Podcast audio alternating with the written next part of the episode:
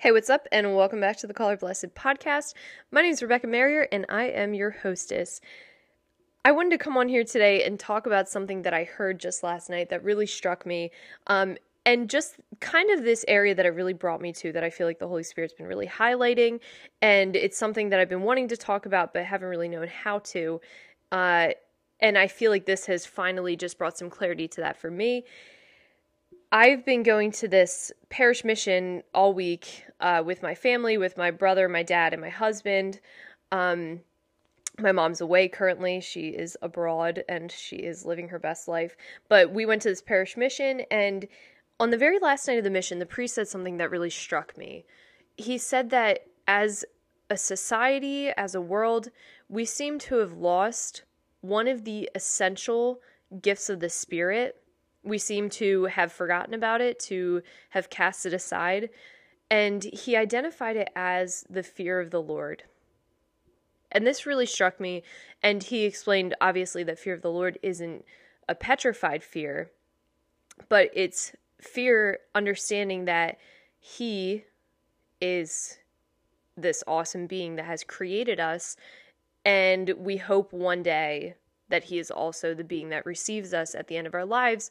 Um, but just knowing the ultimate power that God has, the ultimate goodness, and that, you know, when when brought up to that, we are we're nothing in the face of God, and it's good to remember that. It's good to remember that we are we are only creatures and that God is our creator. And this reminded me of something that I've been seeing a lot recently. And it's this trend that I don't love and I won't even say that. I, I don't even like it. I, I don't love it. I don't like it. Um, and it's these Christian and Catholic pages that I follow that are typically very good, uh, putting out content talking about toxic purity culture, toxic modesty culture.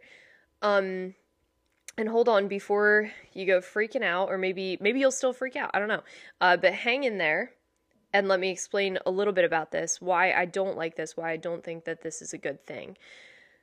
I think the intention of this is good. So, for those of you who don't know, toxic purity culture um, or toxic modesty culture, people will talk about how they were shamed growing up for what they were wearing. They were told not to wear certain things to cover up their bodies, you know, for fear of lust or fear of sin. Um, and because of this, people have uh, come to a wrong understanding of their body. They can't see it as good. They struggle because of this. And I think all of that I can see being very true because I am a cradle Catholic. I've grown up Catholic my entire life. I, I got lost a couple times looking for the truth and and exploring a little bit and you know just being stupid but that being said i mean i i'm somebody who's raised going to daily mass praying the rosary with my family, praying the Divine Mercy Chaplet, having devotions, having faith generally brought up in the family every single day. And tied in with this was also a expectation on me for modesty. And this came from my parents, this came from the school that I went to, and it was it was very constant and as a teenage girl and as, you know, a young adolescent, developing, maturing, growing up into a young woman, I didn't like this. You know, I really, really actually hated it because summertime would roll around and for some reason, everybody just wants to be naked in front of everyone. And I wanted to be like everyone else. I wanted to be like my friends. I wanted to fit in. I didn't want to be, you know, the weird girl wearing, you know, snowsuit on the beach. Uh, and to me, you know, it felt embarrassing. It just, it was hard. It was hard at that time because I didn't understand it. And years later, when, you know, I was much older and going through a time of questioning and a time of difficulty in my faith, this was a time where I also challenged the rules of modesty a little bit and and really pushed back on that and just said, you know what, I'm going to wear whatever I want, however I feel. Everybody else is doing it. Why is it a big deal if I also do it? And I will say, for a little while, I thought that this was super empowering and it felt good to just fit in, to just be like everybody else for a little bit. And I really enjoyed it. And it was this slow sinking feeling that I started to get in my gut because at this time, I mean, I'm going out, partying, you know, enjoying myself in different ways. Um, and with that lifestyle, with sin, as we know, when we participate in sin, um, we become dulled. But our conscience, if we have a sensitive conscience, if we've formed it correctly, our conscience will not be happy with that. Uh, so I noticed my conscience starting to come up a lot in so many different areas, just challenging me, um, giving me a sense of like not feeling settled and really not feeling super important or or beautiful or you know like there was anything different about me. I felt like I had molded myself into a copy, something that I had seen that wasn't coming from my heart, but this was something that I, I wanted to fit. And so I had formed myself according to this this thing that I worshiped, this ideal of beautiful or pretty or cool or fashionable, stylish, and somehow pushing down my respect for others, my want to respect other people's souls, my want to nurture the souls of those around me and not endanger them. And now that kind of thinking might not be for you. Maybe you're not at a point yet where you even think to care about someone else's soul. But remember, this is something that I have been raised to do. This is something that I know is right. That the first thing that Cain says after he kills his brother, and God asks him, you know, where's Abel? Where's your brother? And he says, Am I my brother's keeper? And we know in the end that yes, we are our brother's keeper. And now I understand the, the counter argument. Yes, yes, people should get their lust under control. Yes, that would be great. That is great. Good for them. And no, we shouldn't be hyper fixated on, I must be, you know, perfect all the time so that no one ever sins because of some little movement I make or something that might just be a little off. No, like we're not meant to live in fear, but we are meant to live with others. And we're meant to live with others in peace and harmony and holiness. And that is hard when what we do is bringing out the worst in others and we continue to still do that anyway. That's the opposite of love. It's it's against charity.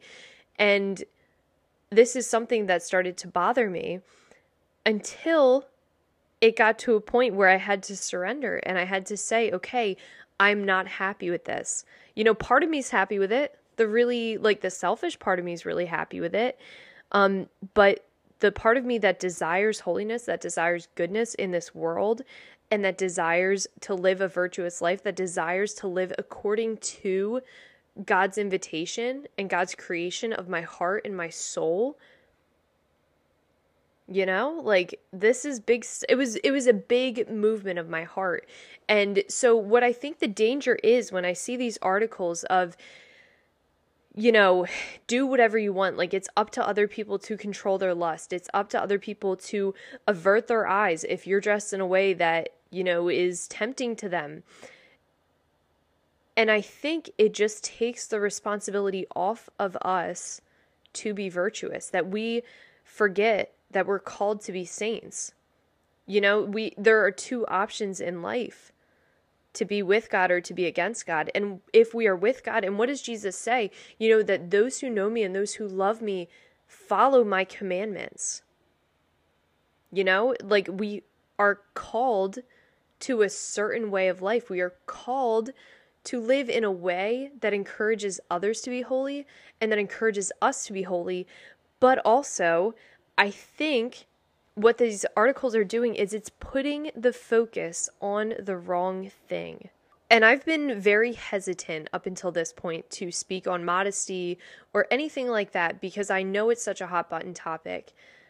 But I think the danger that we fall into is that we forget that modesty isn't just about respecting other people. Modesty is about the kind of person that we will become.